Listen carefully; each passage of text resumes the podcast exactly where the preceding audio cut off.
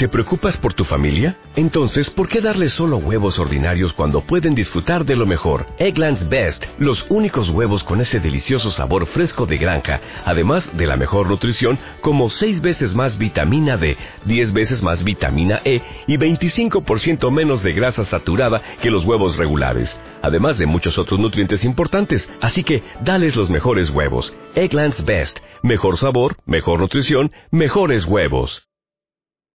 Las 10 consecuencias económicas de una Cataluña independiente. El proceso de independencia puesto en marcha por la Generalitat de Cataluña tendría, de llevarse a cabo, importantes consecuencias políticas y económicas tanto para el hipotético nuevo Estado como para el resto de España y para la UE. Nadie duda de que una Cataluña independiente podría sobrevivir con una población equivalente a la de Suiza, un territorio del tamaño de Bélgica y un PIB equiparable al de Noruega. Pero la mayoría de los analistas y bancos de inversión coinciden en que la ruptura tendría dramáticas repercusiones que, por un tiempo indefinido, podrían condenar a Cataluña a un aislamiento económico y un empobrecimiento sin precedentes. Según Credit Suisse, incluso sin tomar en cuenta los riesgos de huida de capital o los costes de adoptar una nueva moneda, Cataluña podría perder hasta el 20% del PIB y se quedaría por debajo de la renta per cápita media del resto de España. 1. Salida del euro y ausencia del C. La consecuencia más inmediata sería la salida de la Unión Monetaria Europea, a la que Cataluña, como parte de España, pertenece desde 1999. El nuevo país podría optar por seguir utilizando el euro de manera unilateral, pero sin ninguna influencia sobre su tipo de cambio ni sobre los tipos de interés. Es una opción que ha utilizado Kosovo, pero el caso no parece comparable porque la antigua provincia de Serbia Apenas está integrada económicamente con el resto de Europa y su Producto Interior Bruto es 40 veces menor que el de Cataluña. Para Cataluña, el euro se convertiría en una moneda extranjera cuya utilización podría encarecer sus exportaciones y mermar peligrosamente su competitividad. La nueva Cataluña también se desvincularía del Banco Central Europeo, el organismo que centraliza la política monetaria de los 18 países que comparten el euro, 19 a partir del 1 de enero con la entrada de Lituania. El C es la red de seguridad que garantiza liquidez al sistema bancario de la zona euro y gracias a sus líneas de apoyo han sobrevivido numerosas entidades durante las etapas más agudas de la reciente crisis. Las entidades financieras con domicilio en territorio catalán perderían el acceso a esas líneas. 2. Sin supervisión bancaria europea. Cataluña también quedaría fuera de la unión bancaria puesta en marcha por la zona euro, que ya cuenta con un mecanismo único de supervisión financiera, que desde el 1 de noviembre supervisa a las entidades financieras españolas, y con un fondo de resolución bancaria que, a partir de 2016, aspira a sumar 55 mil millones de euros para sanear o liquidar las entidades financieras de la zona euro que atraviesen dificultades. Esa caja común se mutualizará progresivamente en un plazo de ocho años, por lo que Europa contará con una suerte de fraude europeo que evitará que los socios del euro tengan que asumir por sí solos la factura de futuras crisis financieras. En una Cataluña independiente, el vínculo entre el riesgo privado y el soberano seguiría intacto, con las consecuencias letales que durante la crisis se ha visto que puede tener esa relación para las finanzas de un Estado. 3. Sin fondos estructurales y fuera del BEI. La Comisión Europea ha reiterado, en relación con el proceso escocés y catalán, que la escisión de un Estado miembro de la UE dejará a la región extendida fuera de la Unión Europea, con la consiguiente pérdida del derecho a los cuatro fondos estructurales y de inversión europeos. El Fondo Europeo de Desarrollo Regional, FEDER, el Fondo Social Europeo, FSE, el Fondo Europeo Agrícola de Desarrollo Rural, FEADER, el Fondo Europeo de Marítimo y de Pesca, FEMP. Entre 2007 y 2013, Cataluña recibió 1.400 millones entre la aportación europea y su complemento del Estado español. En el marco presupuestario actual, 2014-2020, Cataluña tiene asignados más de 1.400 millones de euros, según el acuerdo de asociación firmado por España y la Comisión Europea la pasada semana. En términos absolutos, Cataluña será la cuarta comunidad autónoma más beneficiada, por detrás de Andalucía, Extremadura y Castilla-La Mancha. Con cargo al FEDER, Infraestructuras, Cataluña debe percibir 808,4 millones de euros. Otros 348,5 millones con cargo al FEADER, ayudas a los agricultores. Y 304,7 del FSE, destinado a políticas de empleo. La salida de la UE también implicaría para Cataluña el descuelgue del Banco Europeo de Inversiones, BEI, el brazo financiero del Club Europeo. España es el quinto mayor accionista de ese banco, con una participación de 23.500 millones de euros, y el principal destinatario de sus préstamos, por delante de Italia, Francia, Alemania y Reino Unido.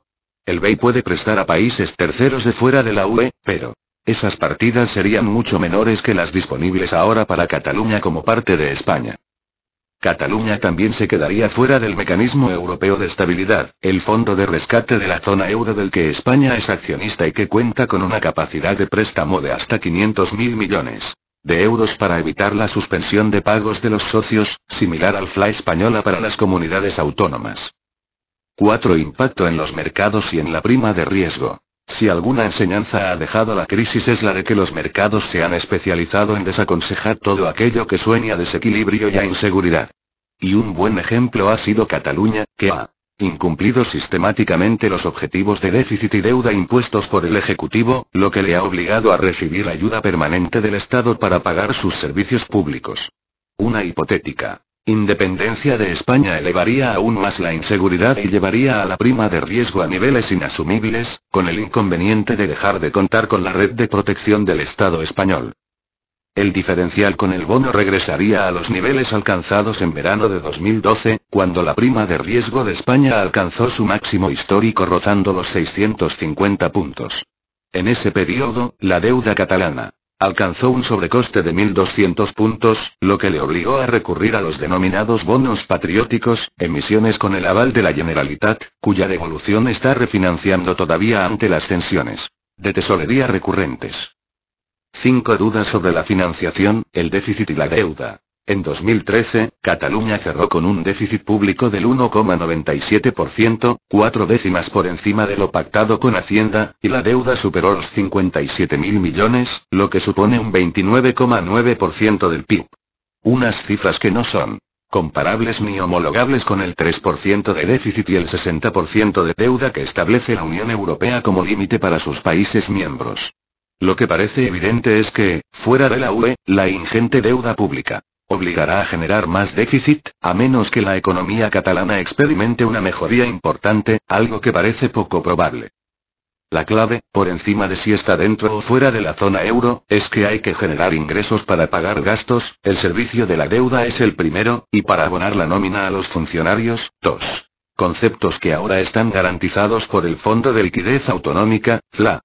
Del último programa, dotado con 23.000 millones, Cataluña ha recibido hasta ahora 18.078 millones para vencimientos de deuda, pago a proveedores y tesorería. 6. La caída del comercio y de los aranceles. Las exportaciones españolas, pese al deterioro experimentado en los últimos meses, están en máximos históricos.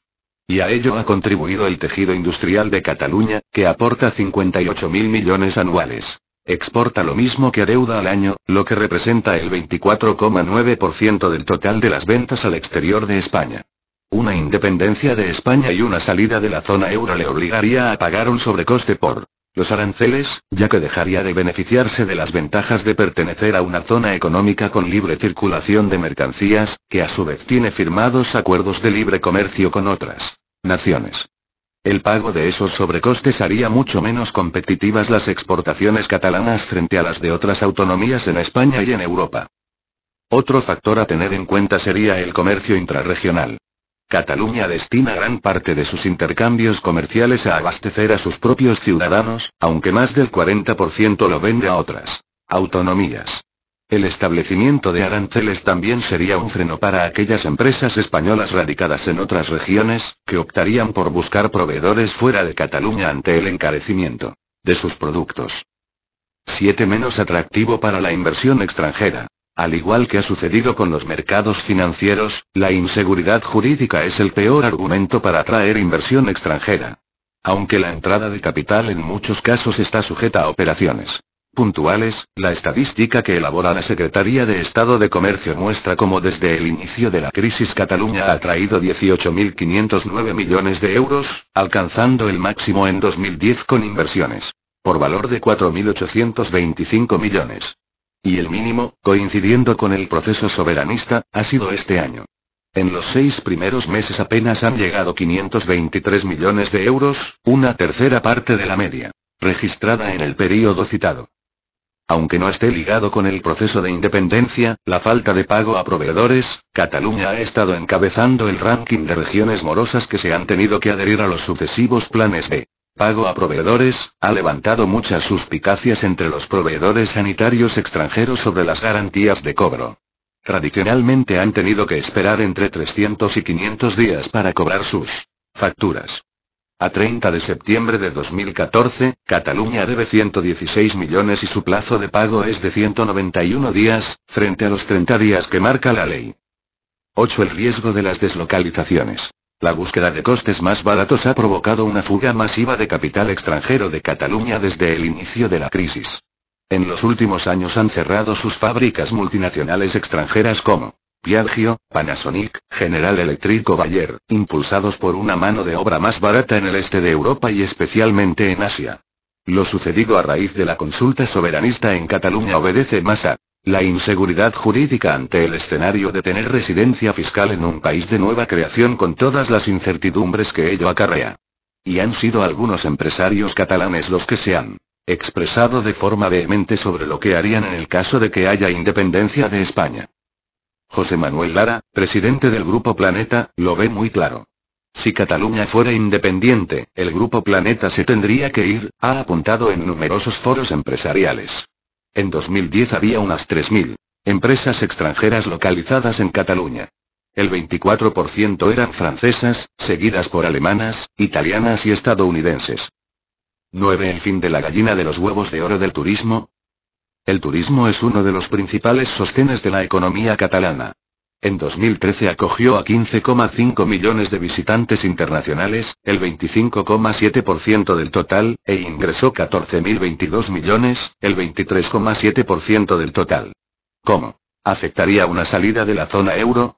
En principio no tendría ningún impacto visible, aunque el principal problema sería el de conservar una red de infraestructuras de la magnitud que soporta ahora. El aeropuerto del Prat es uno de los que más tráfico soporta de Europa y la conectividad ha crecido con fuerza en los últimos años, con numerosos vuelos a destinos fuera de la zona euro. El AVE, además, se ha convertido en un serio competidor del avión y está siendo utilizado de forma masiva, especialmente por los turistas nacionales. Independizarse supondría dejar de beneficiarse de los fondos y de las ayudas de España para esas infraestructuras, cuya conservación se vería perjudicada y cuyo deterioro podría empañar la buena imagen del turismo catalán. 10. El coste de crear un nuevo país y del reingreso en la UE. El día después de la independencia, el gobierno catalán tendría que hacer frente a una serie de costes ingentes para garantizar los servicios que presta y para proseguir en la senda del abaratamiento de los costes energéticos. En primer lugar, tendría que financiar la constitución del nuevo Estado y hacerse cargo de aquellas partidas que estaban aseguradas por el Estado español como las pensiones de los jubilados catalanes, así como los incrementos salariales de los funcionarios del Estado y de los militares. Otro dato a tener en cuenta es que debería continuar haciendo frente a los pagos del servicio de la deuda pública española que le correspondiese, al menos durante algunos años, y realizar algunas provisiones para infraestructuras inacabadas, como las del tren de alta velocidad, y sobre todo las interconexiones energéticas con Francia, consideradas vitales para garantizar un suministro barato. Una Cataluña independiente debería solicitar el ingreso en todas las estructuras de la Unión Europea.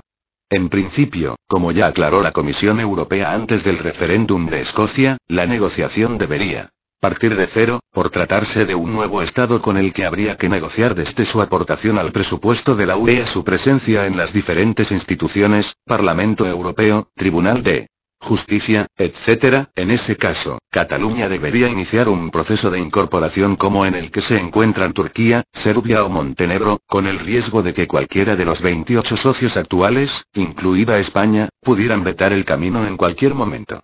Algunos analistas sostienen que el proceso podría acelerarse invocando el artículo 48 del Tratado de la UE, para llevar a cabo por primera vez una ampliación interna del club. Esa vía, que nunca se ha utilizado, se puede poner en marcha por mayoría cualificada, es decir, ninguno de los socios tendría derecho de veto.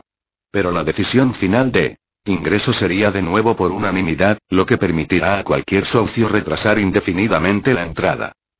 Una vez dentro de la UE, Cataluña también debería superar el examen de convergencia, con criterios como déficit, deuda, inflación y tipo de cambio de su moneda, y negociar su pertenencia y aportación a los instrumentos financieros creado por la zona euro, como el FROG europeo o el Fondo de Rescate. Como nuevo cliente de Western Union, puedes disfrutar de una tarifa de envío de 0 dólares en tu primera transferencia internacional de dinero en línea. Envía dinero a los tuyos en casa de manera rápida, fácil y conveniente. Visita westernunion.com o descarga nuestra app hoy mismo y tu primera tarifa de envío corre por nuestra cuenta. Aplican ganancias por cambio de moneda. No disponible para tarjetas de crédito y envíos a Cuba. Servicios proporcionados por Western Union Financial Services Inc. NMLS 906983 o Western Union International Services LLS NMLS 906985.